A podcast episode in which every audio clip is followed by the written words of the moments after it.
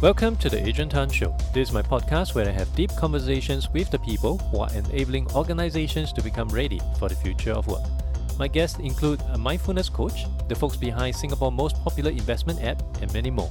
They all have one thing in common, and that is to level up your organizations through your people. I'm very happy that today, Brett Putter is able to shed more light on this elusive item called the company culture. He's an expert in company culture development who is consulted by companies and leaders worldwide to help design, develop, and build high-performing cultures. He's a C E O of CultureGene, a culture leadership software and services platform. Prior to founding CultureGene, Brett spent sixteen years as the managing partner of a leading executive search firm based in London and working with startups and high-growth companies in the U K, Europe, and U S A. In twenty eighteen, he published his first book, Culture Decks Decoded, and his second one, Own Your Culture, How to Define, Embed, and Manage Your Company Culture, and that's the book that we're going to be touching on. I just completed reading the book, and it's really a fascinating read to find out the extent that companies' owners actually go to to ensure that people not just remember the culture, but they live the culture and breathe the culture. Please welcome my guest, Brett Putter. Hey, Brett, thank you for coming on to the show. Adrian, uh, thanks for having me. Really looking forward to our session.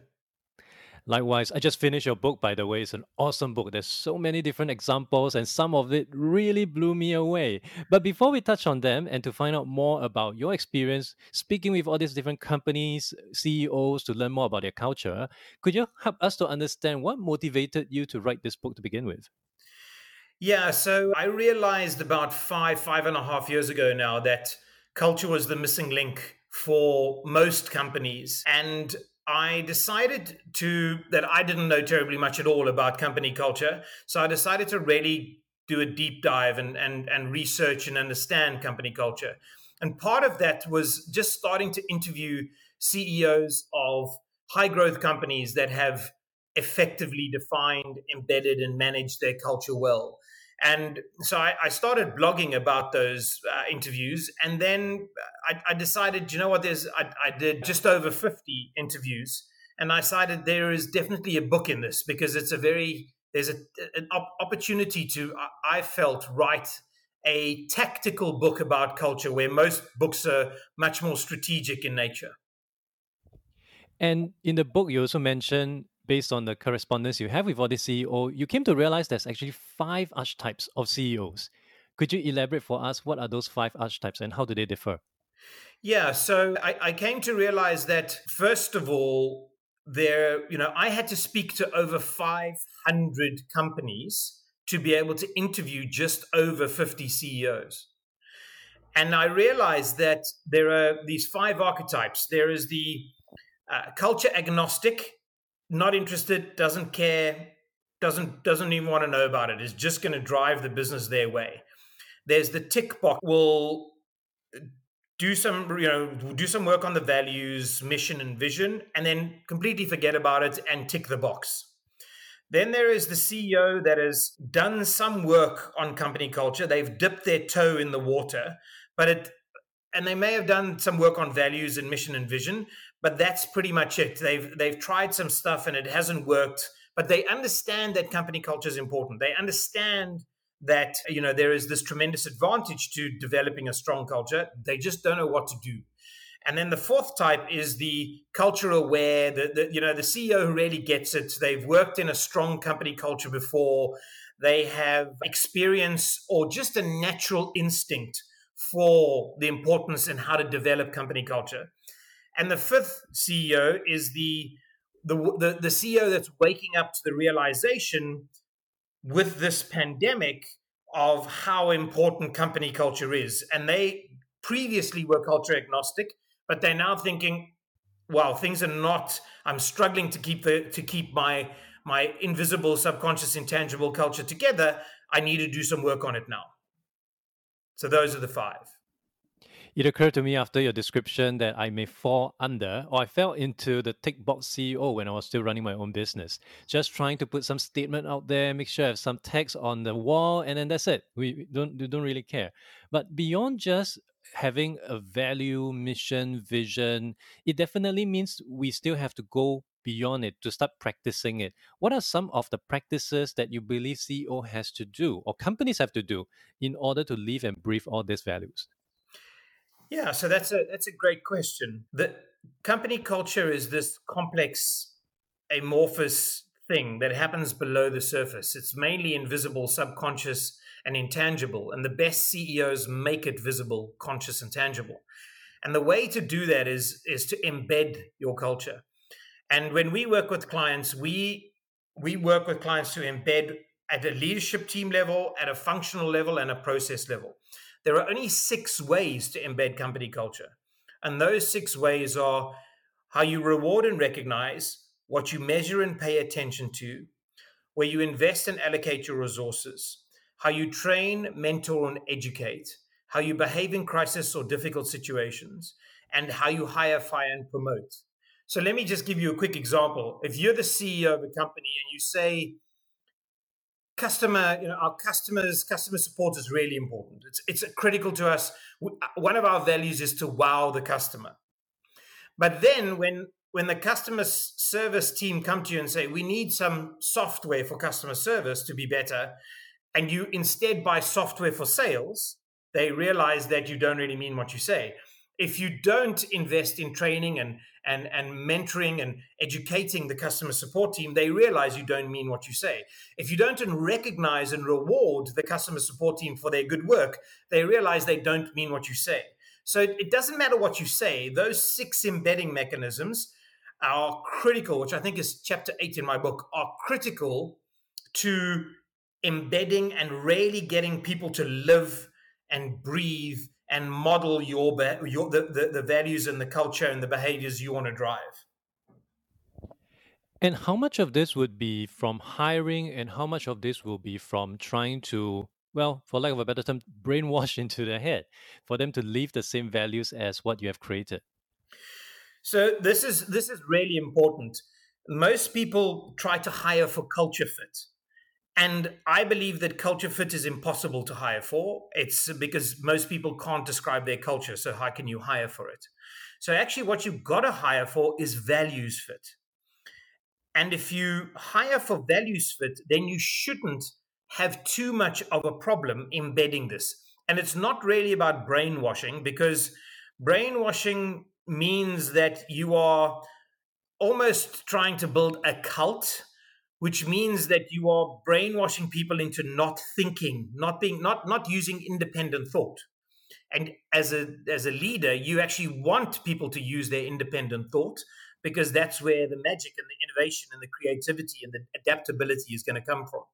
So what you really want to do is hire against the values of you, your founders, your, your team, and the culture of the business, because then it's, it's, Every, it's like swimming downstream versus swimming upstream into the current.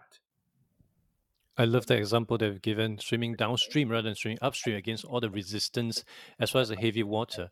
And I, I like the fact that you mentioned it is really trying to walk the talk, to present across to people that you are actually living all these values. And some yeah. of the examples that I'm seeing in the book is really amazing. I, I, I've read about a company, Influitive. They threaten to fire people if they do not take three weeks of vacation, and many other interesting things that they are doing. Um, among all these different examples, given that you've spoken with fifty C E Os, interviewed more than five hundred companies, what surprised you the most?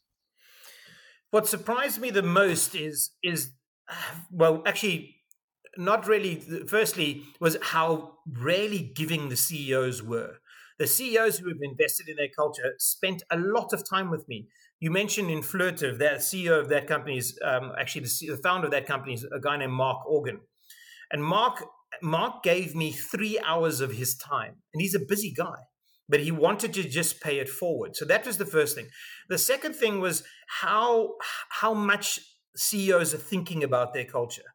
The best C E Os are almost at a level where it becomes a function in their business. They are thinking about it, you know, every single day, regularly. They, they they actually evaluate their decisions against the values of the business. And to give an example of the little things that make a difference, in the book I talk, I interviewed a, a lady named Alethea Navarro, who was the founder of Skimlinks. And Alethea, when, when they'd raised enough money to actually design their offices, she actually had put the kitchen pretty much central in the office and put a toaster in the kitchen. Because she said to me, she said, you know that smell when, when you have the smell of toast in your off, in, in your home? That's a very homely smell. It's an early morning, safe, you know, just a great feeling, you know, great feeling from that smell.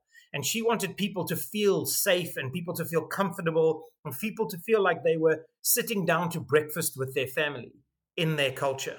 So these little examples of what C E Os who are really, really thinking about this do are, are, are what surprised me about the, the, the way they operate. And for for companies that are trying to look into this, many of them may also struggle to learn how to start, because as you have also written in the book, if you try to ask fifty people, what does culture means to you? Few of them could even come back to you with a good answer. So for companies that have accepted, okay, culture is the way to go, but they are clueless in this space, what's the first step do you think they should do? So I'm going to sound a little bit biased here, but I recommend they read my book. But in the book, actually, you know, the first two chapters pretty much talk about how important company culture is, what it is, and and how much of an asset it is to a business if you if you do build a strong and functional culture. And chapter three is really about defining values. And so your culture is is this culture develops over time, and you as the founder and your team learn about what works over time, and so your culture forms over time. It ultimately is this random, fairly random combination of good and bad behaviors, norms, principles, communication styles, processes, procedures. It's it's it's the way we do things around here. But a key element of that is your values. You need a vision and mission so that you've got the why and the, the what we do to get the why. And the values are your how. How are we going to behave? How are we going to operate to make this work? And those values are in us. They're our D N A. My values are were set by my parents, by my upbringing, by how I've grown as an as, you know as, as a person, and what I've learned along the way about what's right and wrong. And you need to find people that, first of all, define those values and understand what those values mean to you, and then find people who match those values. So for me, the first step, the real D N A of the culture, is well-defined values. And that's not just aspirational values. That's not just, you know, we are we want to be candid when you can't be candid. It's about it's about the balance of stretch aspiration, but also reality. This is these are my values right now. This is what I stand for right now. It seems to me, in terms of culture building, a lot of it would be based on observations of things that are being done and things that are not being done. In today's context, when we are in this pandemic situation and many people are on remote working arrangements, how would that impact or affect the way companies attempt to build or reinforce their culture? Yeah, so that's a great question in this current in this current environment. What I'm finding is companies that did work on their culture pre-COVID are finding it a much easier transition than companies that uh, that relied on their offices to, to build their culture and maintain their culture for them. What we don't realize is that in the office, we took a lot for granted. We took, you know, osmosis, we took visibility, we took availability, we took informal communication, we took the ease of feedback, the ease of brainstorming, the ease of connecting, the ease of having those water cooler moments. We took that for granted as part of our culture. And now that those things are no longer available, the companies that didn't work on their culture pre-COVID are definitely finding this harder. So the, the, the most important thing to do, and I in chapter twelve of my book, I talk about the, the nine best practices of remote work. I what, what what I recommend companies do is look at company look at the remote work companies that are successful and understand what it is that they do, because you're always going to have a portion of your company remote now. Most companies are going to go into some sort of a hybrid model, which means that you may have people working, you know, in different places around the world, but even in your city, people may are going to want more flexibility. And you have to build the capability to work in a remote way with people when they are working remotely. So for me, it's about social connection. We're really struggling now because we don't use enough asynchronous communication, which means we use too much Zoom, we use too much Slack, we use we we're, we're synchronous communication. And that's burning people out, which means that people don't want to spend another hour on a video call having Friday afternoon drinks or that kind of thing. So really, this is looking at these nine best practices, documentation, defining and documenting processes and the associated documentation is critical. Moving more of your communication from synchronous to asynchronous, where people can respond within a certain period of time. Transitioning from a speak first mentality to a write first mentality. And then building on, on, on clever ways of creating micro communities, which allows the social connection to be less hard to do in bigger organizations. So this is, the, you know, this is, it's actually, if you think about it, pre-COVID, we had an office-based culture where we relied on our office to build our culture and maintain our culture. During the pandemic, we are now pretty much fully remote, and we are learning and struggling because people are, are are are getting burnt out. People are getting, you know, they're they're they're overburdened with work because we have too many meetings during the day, and that means we have to work at night to make up for all the meetings that we shouldn't have participated in, or didn't need to participate in, or shouldn't have even happened in the first place. And then we're going to move to a hybrid culture. And so leaders, the best leaders are actually adapting to this right now, are, are, are trying to get ahead of what does a hybrid culture mean to our environment and how do we build that now? That, that's good to know that during even such environment, we are able to continue with building culture or even consider looking into building our culture within our company. I would like to flip the discussion over to the, the talent side.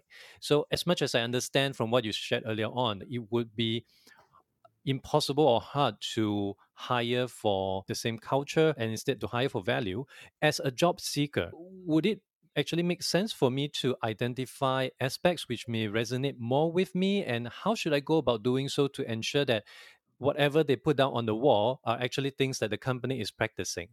Yeah, so so there are a couple of dim- dimensions to being a job seeker right now. The first one is around values. And I would I would, first of all, understand what my values are. So I'd go through an exercise of, of, of saying what's important to me: honesty, integrity, transparency. What are the words that spring to mind that are really critical for me, for me to really want to work and be myself and fulfill my potential? So what's important for me?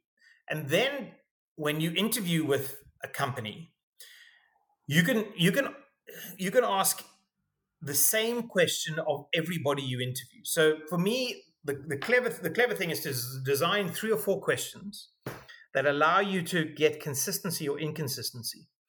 So I would ask everybody I interviewed with to describe the culture. What is the culture? How, you know, could you describe your culture to me, please? I'd ask them why they joined the company. I'd ask them if they could change one thing about the company right now, what would they change? And I would ask them whether they, they feel that I am a good fit with their values or not.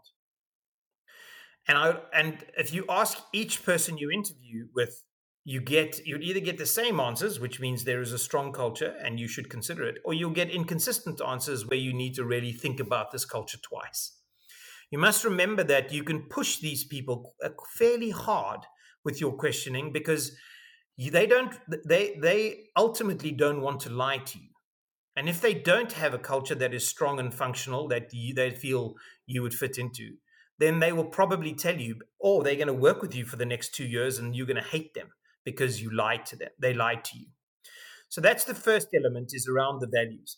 The second element that I would be focusing on right now, if I was a, somebody looking for employment, would be to ask how the company is adapting to remote work. What are they doing to make sure that if I'm in a hybrid situation and I'm working from home two days or three days a week, or I'm actually fully remote, what is, what is the infrastructure? What have they done to build a fully remote or a remote-first hybrid environment, where I don't end up feeling like a second-class citizen when I'm working remote? Those are the two elements that I would be focusing to evaluate companies on right now.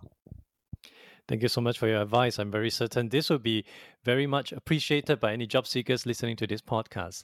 And lastly, given that I'm interviewing you from Singapore, uh, which is in Southeast Asia, based on your research and based on your understanding, uh, would culture building uh, cut across different organizations, different countries, different segments of the world, given that in Asia, you of course have well, many different cultures. You have the Japanese culture, you have the Korean culture, which might be a bit top-down, and in Singapore, a bit more cosmopolitan. Are, are there such things that we should take account into, or things that you believe would actually play a larger part in how we build a culture around this part of the world? I, so in, in Europe, we have we have the French people, we have German people, we have the English people, and we have we've got everything in between as well with, with uh, Middle East and, and Eastern Europe. Culture, there is a there is a country culture. So there is a national culture. And the French are different to the Germans, who are different to the English, who are different to the Swiss. And in the same way, the Chinese are different to the Japanese, different to the Koreans, different to the Singaporeans. But within within those national cultures, there are individual people who have values. And those values may overlap significantly with the culture. So French culture is typically very hierarchical. And if you are building a hierarchical culture, then that's fine. But you just need to know what culture you're building. If, if you know, Japan, I can generalize, but, you know, if you are building that type of culture in Japan, or you're building a o- more open culture in Singapore, as long as you know what you're building and you hire for those values, it doesn't matter where you are. You could be on the moon. Right. So it's really being true to yourself and not trying to, in a way, fake it till you make it kind of kind of situation, or to try to create a facade of what you're trying to be when you're truly not. And that is definitely something companies would want to identify, really have a good clarity on how you want to behave and how you want to infuse those values into your company. And I'm here speaking with Brett Putter, the author of Own Your Culture, How to Define, Embed, and Manage Your Company Culture. Thank you so much, Brett, for making time for this podcast. I know you're on a podcast run, and this is your fifty-second one. So I hope more to come, and for you to spread the word out about your book as well as your teachings to more companies for them to drive their culture. Adrian, uh, my pleasure. Thanks very much, and uh, continue the great work you're doing as well. Thank you for listening to the podcast. You can refer to the show notes for links to more information about our guests and their businesses. If you enjoyed this podcast, it will be helpful to give a review on iTunes or follow me on Spotify. If you're using Overcast, please hit the star button under the episode. That will help get this episode and podcast out to more people who may find it useful. I'll see you in the next episode of The Adrian Tan Show.